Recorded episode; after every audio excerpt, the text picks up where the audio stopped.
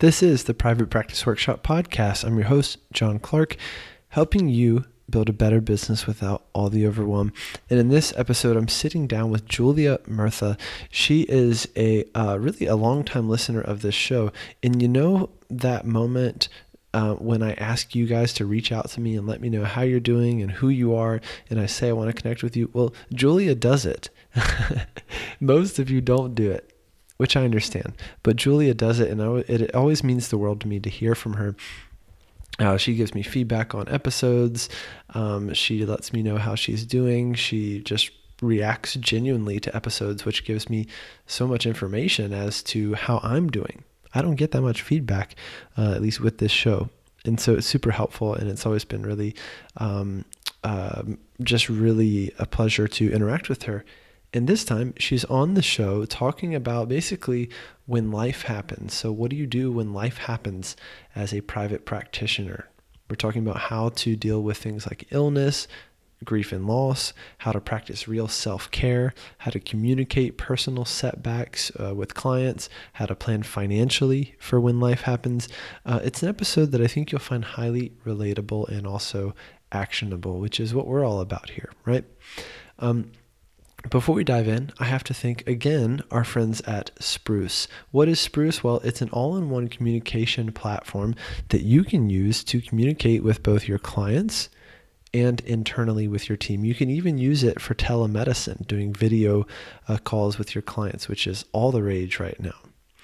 Um, you can take your practice on the go with Spruce. You can even use um, your current business uh, phone number, or uh, you can get a new business phone number with the proper area code and everything. So, what's not to love about Spruce? What's also not to love about 20% off? You can get 20% off when you use the code PPW20 at checkout. Um, all you have to do is head to sprucehealth.com to start a free trial, or you can download the app, start a free trial. Again, use the code PPW20 at checkout for uh, 20% off. What's not to love? All right, without further ado, let's dive in.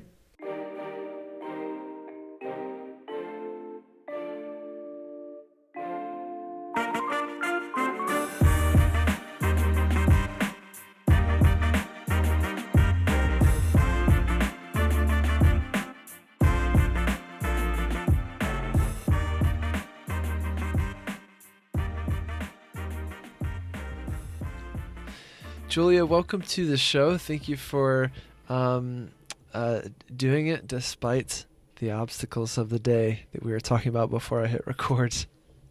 Yes, I am in bed sick, also with a sick kid at home. So if you hear any whining in the background, that's what's going on. that whining could also be me because I'm just getting over my sickness. So yeah, I, I will whine directly into the microphone if I if I decide to. Awesome. Um, so before we get into our topic, which is very on the nose, considering uh, how you're feeling today and how I was feeling last week. Um, uh, what else should people know about you? So before this, I gave kind of the uh, the official intro, but um, what else should people know about who you are and um, how you got here? That's a big question. Um, Very open ended on purpose. uh-huh. Um, I I have uh, two little boys, um, four and seven.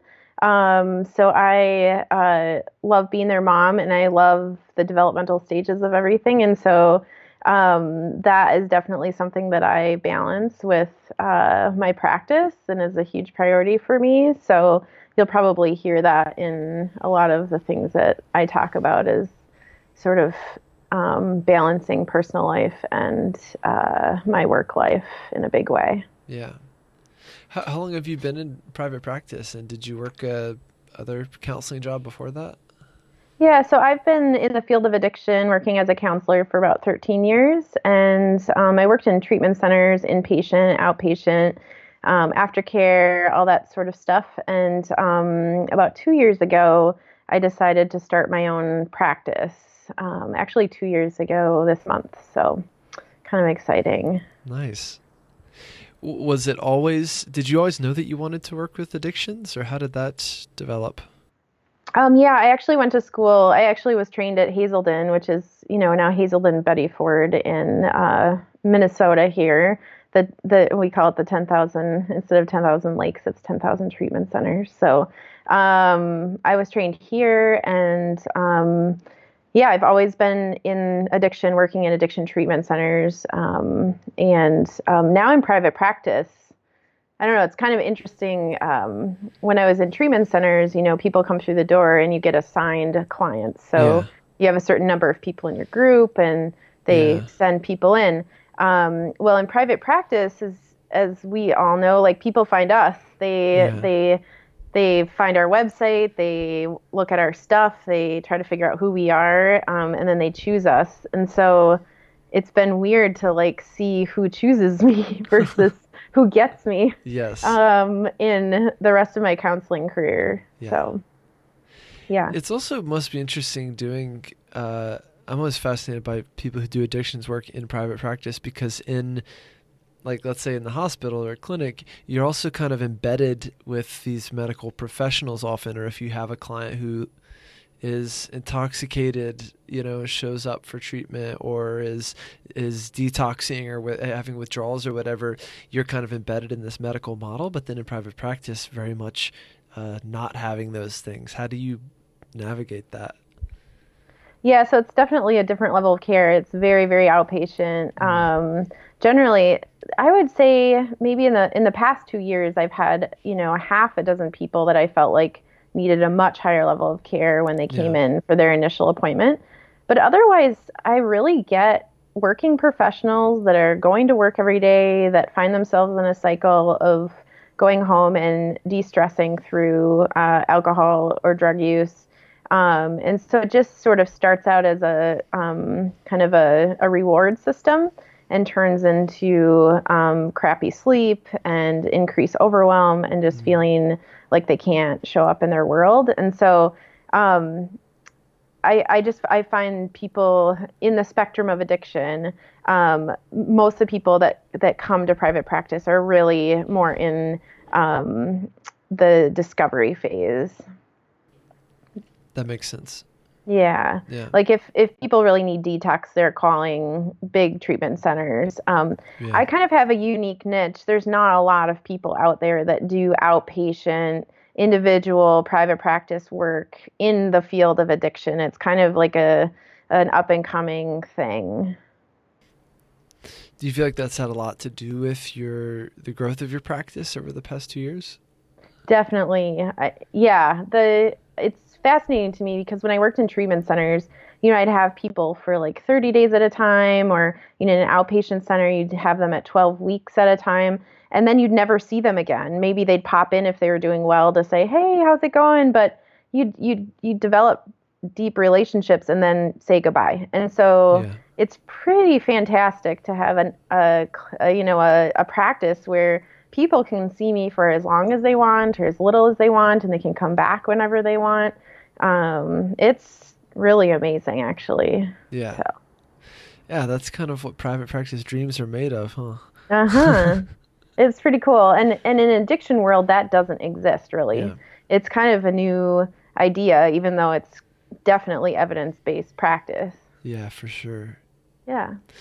So, well, t- today we wanted to talk about basically when life happens uh-huh. in the context of private practice and I mentioned before that uh, yeah, you're you're homesick today, or I guess um, um, at least not doing your normal private practice duties, and uh, that was also me entirely last week. Yes. Yeah. So, um, well, you you had kind of pitched me this topic. What what led you to pitch me this topic? So I I just think it's interesting. So I started my practice one day a week and I had four clients and that was kind of like my goal was just like okay, I'll and and two of them were pro bono. So that was uh yeah. Um so I started out with two paying clients, two pro bono clients from a previous treatment center that I'd worked with. And then I increased to two days a week and had eight clients, kept the two pro bono clients and added, you know, a couple more. Um, and that's what I was doing. Um, and then this last year, um, so I did that for a whole year. um, this last year, a bunch of stuff. I'm on air, right? So I can't swear, but a bunch of stuff. you can. Um, we'll just put a disclaimer. a bunch of stuff if there's kids in the car, right? Yeah. Um, came down the chute for me. Um, some of it I saw coming, others I didn't. My grandmother passed away, who was a big, big supporter in my life. Um, and um, so I just felt an intense amount of grief. Um, and then uh, I decided to get divorced after 10 years of being in a marriage. Um, and like I said, I have two little kids that are four and seven. And that was a that was a real um, stressor that I did not um, anticipate the depths of. Um, not only was I tracking my kids, was I tracking myself emotionally. Um, I also knew that I had to essentially grow my practice exponentially to be able to uh, live independently. Mm. Um, so all these obstacles started kind of popping up, um, and so I was showing up to work and I was trying to make things better. Um, but I, it would be very easy to lose myself, you know, mm-hmm. like I always say, like, it's a weird job to have where you are your own tool. Yeah. That essentially, like, if you lose yourself, you lose your job. Yeah. Like, you lose, you lose everything that makes your job a thing. Yeah, that's really unique about what uh, what we do in particular. Also, because it's uh, we even if your head is in a different place, um, you re- we really can't afford to kind of dial it in or phone it in or whatever they say uh, for a session. In fact, we could potentially do clients harm if we are doing such a thing. There's a lot of other jobs in the world uh, where you could kind of get away with that. Yes. Ours is not one of them. Yeah, and I have like a really strong, ever since I started this work, a really strong value in um, you know, practicing what I preach in terms of self care. And um, I go to therapy every week. I work out regularly with at, with a community of friends. Um, I, I I really, really, really immerse myself in personal growth, um, and so I find that um, it this this took me to my knees. Like essentially like i'm gonna i'm gonna take out like all the energy that you would have to like put towards yourself because you're juggling so many things mm-hmm. and then see what happens um, and so um, i just found that that i had to get really smart about like what are the the key things that keep me as a clinician on my feet and sharp and um, healthy enough mm-hmm. to show up to work um, so I kind of did some brainstorming um, and figured those things out and started doing them and and kind of pretending I was a little bit of like a horse on a racetrack with blinders on um, and just really created some deep intention. Is this so? This is kind of um, your ongoing maintenance plan, so to speak. Oh yeah. Of how to keep yourself well enough to do your job effectively. What happens when something completely unexpected happens and either takes pulls you out of that plan or disrupts your practice altogether? Yeah. So one thing I noticed was like um so I had some things that I could see coming, but other things, you know, days you wake up and you're just not you're not feeling like yourself or you feel like mm-hmm you're kind of like unable to care for yourself in some ways. And yeah. that's just not a good place to be when you're needing to walk in and be present for other people. And so I'd have some rituals like uh, I would I would take a bath, like a really really hot bath. Um, I would go exercise and just burn off any energy I possibly had anxiety wise. Um, go on a walk around the lake with a friend, meet somebody for coffee um, just things that I knew would sort of ground me. Um, and I also so the, the the things that that were really important were exercise for me, sleep. So mm. I would give up anything for the sleep. I would dedicate my. I essentially just created an intense uh, intention around sleep. Um, that like documentation could wait. Um, that sleep would always come first. Um, because I knew that if I um, uh, oh, and the last one was eating. Sorry, I said three. Ha. Um, so if I let go of those three things, essentially I would not be able to care for myself or anything yeah. around me. Um, similar to like, you know, when you're on the airplane and they say, you know, put on your mask first, yeah. it's not intentional. Like my natural inclination is to turn to my son and put his mm-hmm. on first. But that that really does not work when mm-hmm. you're barely treading water. Yeah. Yeah. Is there um like let's say if you've been out of work for a bit, is there a process you have in place to successfully kind of reintegrate yourself or to kind of find your you know get back to your normal pacing as well let's say of a full caseload because it can be it can be quite a, a big gap between like even a week off into or even a week of being sick into a, a, tw- a week of 20 clients or something yeah that's a good question um i i don't know i find that like um leaning back into those things. Like this morning before I got on this call, um, I took a really hot shower. I did the things that sort of like calm me and let me know that like I'm gonna lean into my lean into myself and not sort of abandon myself in the process.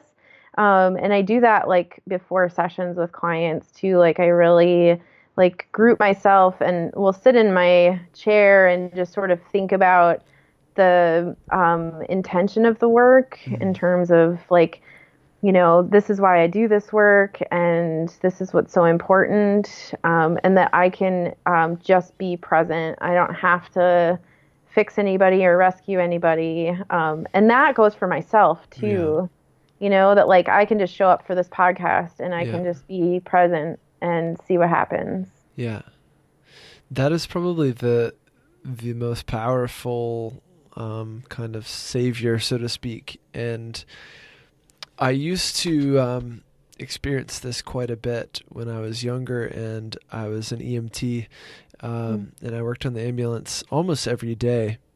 Um, and some days when I was really having a hard time, and in particular, I was struggling with depression a lot at this time in my life, and I would never want to, I would, wouldn't even want to get out of bed. Better yet, put my uniform on and go down to the station where we would wait for calls.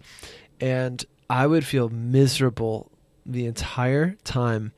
I would lament what was going on. I would lament that I was even out of bed or had to show up um, or whatever. And then it was always that the second I got a call and someone uh, I needed to make myself useful or help someone in this immediate, um, you know, kind of circumstance that not only did all of my problems go away, but um, I felt uh, um, relieved to be focusing on someone else. Mm-hmm. And so I think I experienced that later once I eventually became a therapist and would be in private practice. And in those days where it's like, oh gosh, I have I have a lot going on in my life. Can I can I how can I possibly do a therapy session? But in fact, it can be quite healing for us to do that session if you can manage it and just let go of you know what's uh, your, your your own burdens for that for that time.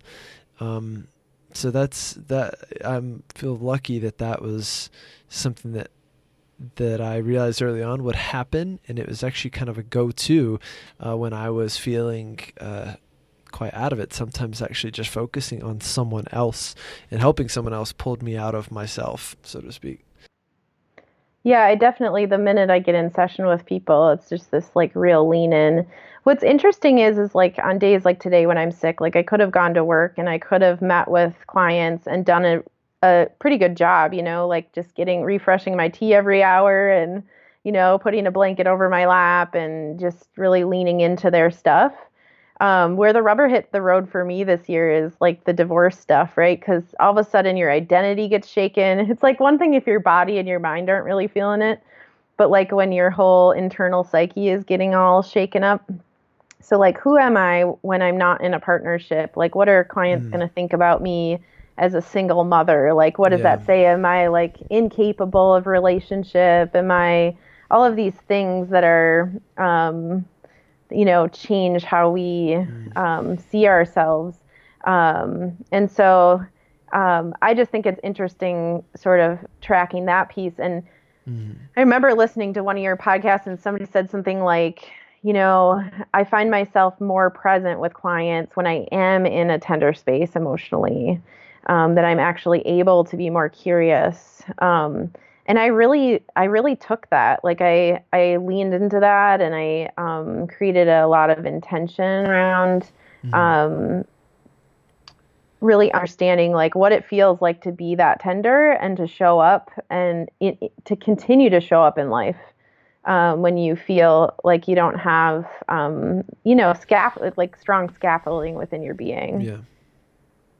so it's interesting because i also um, i remember one session in particular when i was kind of newer to private practice where i felt quite distracted during the session and I was so afraid of, you know, a client catching on, right? Mm-hmm. That I was distracted, right? Um, and I think what happened was I, yeah, I was in the session and I kind of missed something and I was feeling quite embarrassed to have to ask again. But I did. And I think someone else had taught me this, but I did it in a way where the client was still able to feel like, hey, what I'm saying is really important because I think all I said was, listen, I missed what you just said, and it's really important that I hear everything. And so, can you repeat what you just said? The client wasn't mad at all, right? In fact, they mm-hmm. felt quite important that I would actually rewind for a second just to make sure I'm getting the full story, right? Or this time when you say it, I'm going to write it down because this sounds really important. And um, so it kind of took me out of my head again, and I just owned the fact that I missed a beat, you know, and um, and I think if anything, it strengthened the session.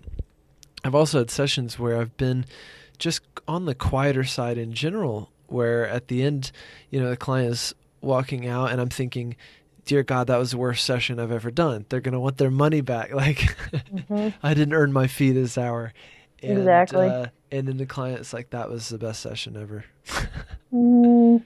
I'm like, what? No. no, I think it's, uh, it's, it's definitely um, been a challenge, especially because my framework is attachment. Mm. And so I work with people. Essentially, our session is in addiction. We're always focusing on this disconnect from uh, from community and disconnect from people. Mm. And so um, I'm always working with with people on deepening um, intimacy and mm. trust and connection and relationship. And so um, the therapeutic alliance is essentially what I, my framework is working you know that's what mm. i work off of and so you know clients could tell that i was different and there's this deep sense of like is is this me right? Like is is what i'm feeling off of her about me. Um, and so there were some clients that it was really important that they knew that i was going through something totally separate from our therapy experience and that it that it that it shifted things.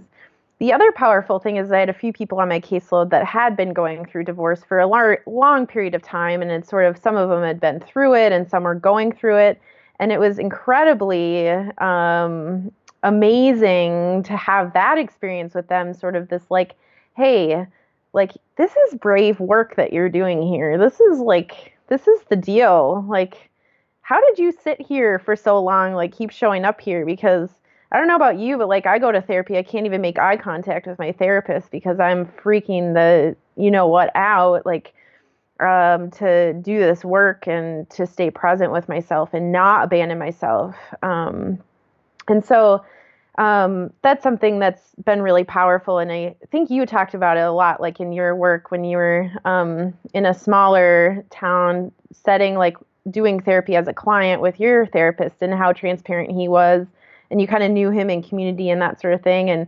um, I really feel that way with my clients along this journey is like, you know, this stuff does bump into their stuff, and yeah. um, that's powerful. It's pretty amazing.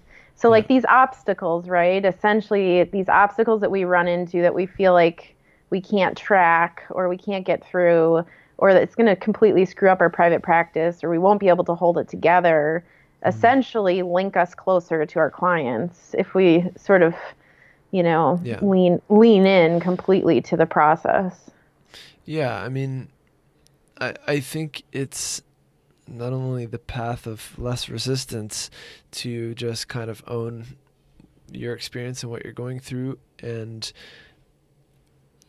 you know if a disclosure of sorts happens or has to happen right because you've been out for a week or out for whatever or someone you know comments that you're not wearing a wedding ring anymore then oh, yeah.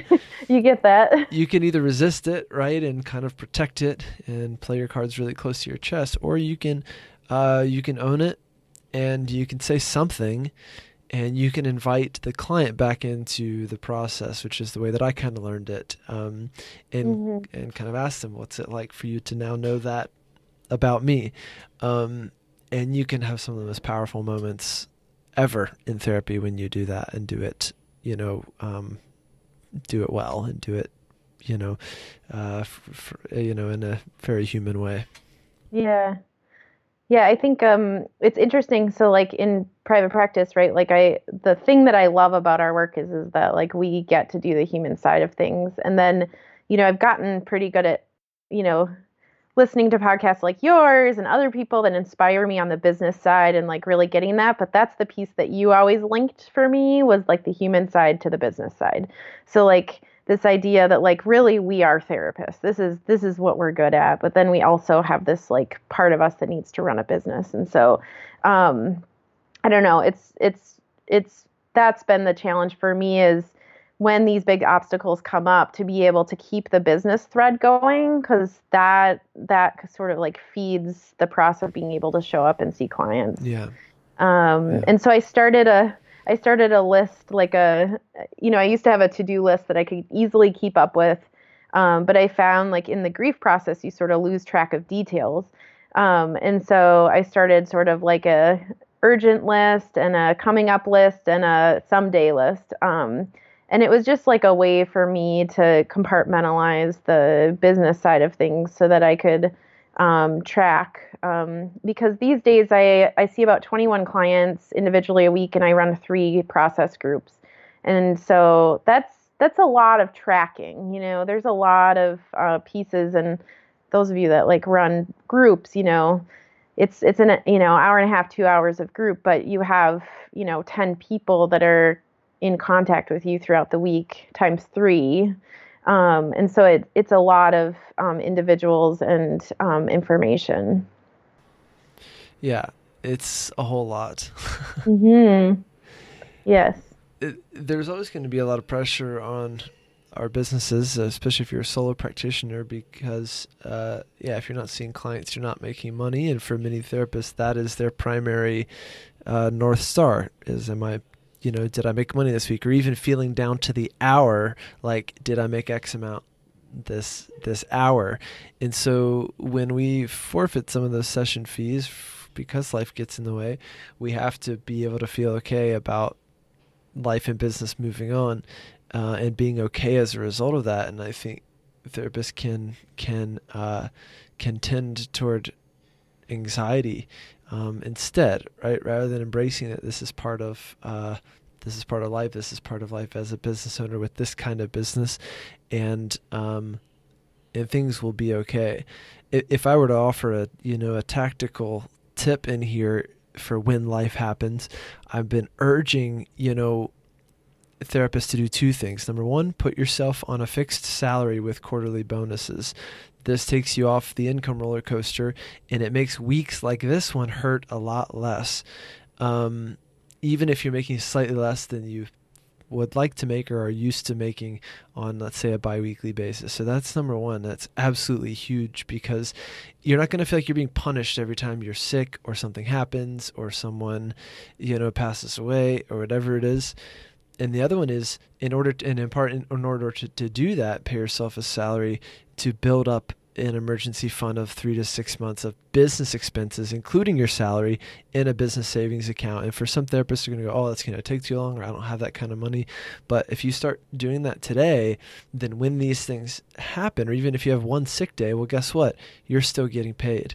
And I can't tell you how transformational that is for the therapists that I work with who've done it you know, and then been able to really feel how nice it is for your business to take care of you once, you know, when shit shit happens.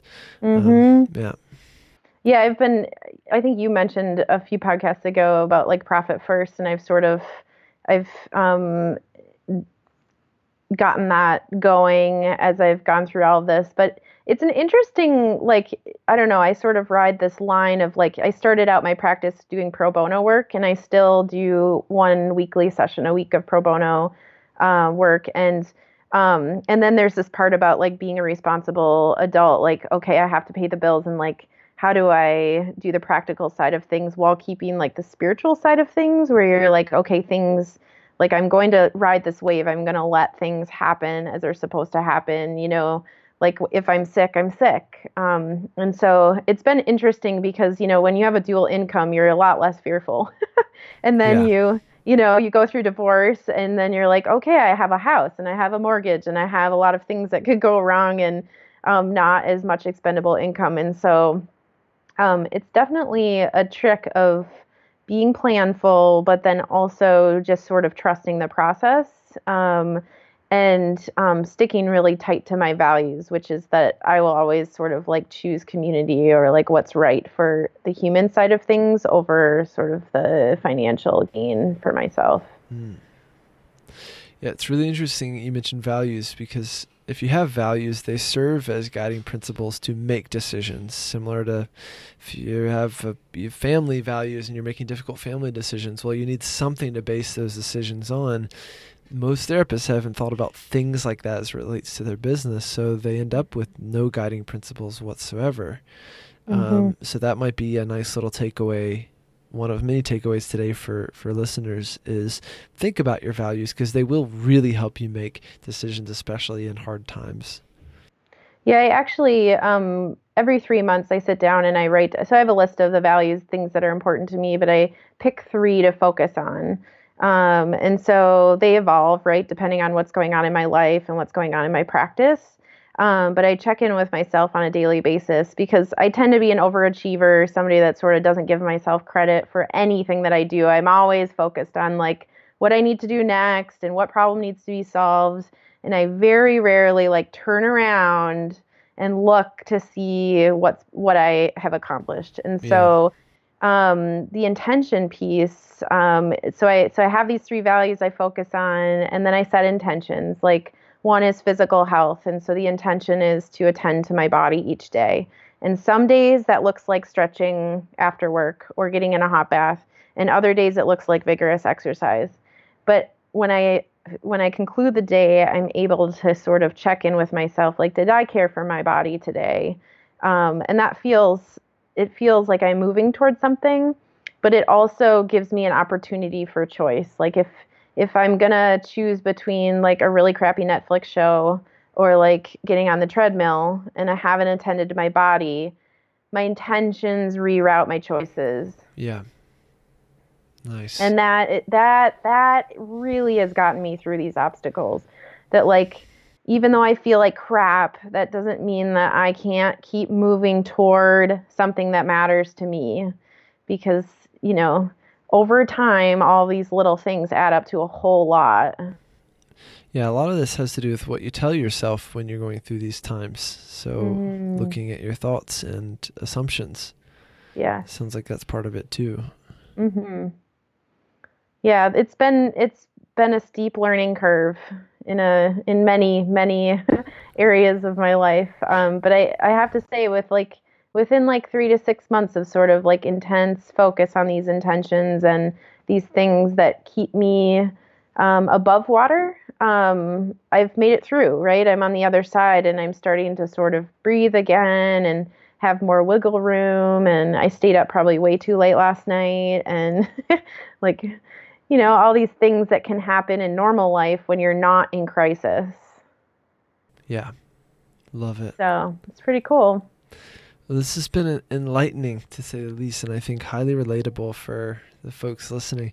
Julia, what else are we missing from the conversation, or is there one more piece of advice that you want to maybe leave uh, uh, our therapist with?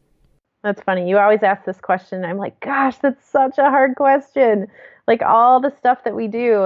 Um, I don't know. I, I just think for me um, that like I I I think I am my tool essentially. Like I if if I don't take care of myself, I have nothing. And so um and it's not in like a narcissistic way, right? It's not like that piece of like oh me me me, but like really paying attention to myself, like pausing to understand what's going on in me and making good choices based off of that um, is a challenge um, when you're in a, a, job of caring for others. And, you know, in my case, I'm a parent too. And so there's a lot of like external demands. Um, but to get really good at checking in with self and um, making a practice of it is definitely something that I think has um, enriched my practice in a in a big way. Nice. Yeah. Simple but profound. Yeah. And harder yeah. in practice, but uh, but very. And simple. I really, I really love your work too. So it's pretty awesome. Oh, I've been following John Clark since the day I started my practice. I opened it at three hundred dollars. Um, I built my own website and I listened to podcasts on, you know, nonstop. I've listened to every single one, and it's just like the human side of things is what you bring, and and that just values wise resonates with me. So thank you for doing your work, and uh, yeah, I when you emailed me to be on here, I was like, no way. I felt like a groupie, you know, like I'm just this girl in Minneapolis that follows you because I think your information is so helpful. So yeah. Well, that means a lot to me. It really yeah, does. Yeah, yeah. it's it's been fun to also um, connect with you here and there as a result of the you know the show and stuff and the the work I do with therapists. So I appreciate Yeah. that a lot, and you have a you have a pretty unique voice on this stuff. So I'm glad that Cool. that our listeners got to hear it today. So, um, Awesome. Julia, how can people learn more about you or, or even get in touch? Um, I have a website, um, planting seeds with an S, recovery.com. Um, and I'm also on Facebook, um, Planting Seeds Recovery. Um, so you can find me on there. Perfect, Yeah. Julia. Thanks so much you. for being here. Yeah. See you soon. Yeah, thank you. Take care. Hope you enjoyed that one, folks. Um, just a reminder your homework, as always, is to rate, review, and subscribe to the show wherever you are listening. Did I mention we're on Spotify now? Because we're on Spotify now. Uh, fashionably late, but we are there. Um, otherwise, share your favorite episode with a few therapist friends. That really, really, really helps us grow the show.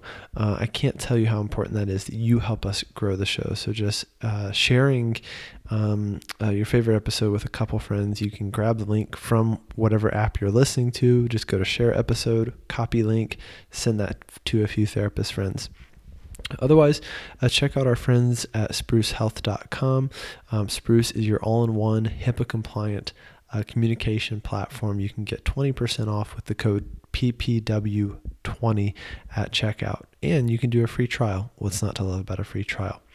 That's it for this week. I will see you next Wednesday, same time, same place. Take care of yourselves. Keep doing great work out there in the world. I'll see you real soon. Bye.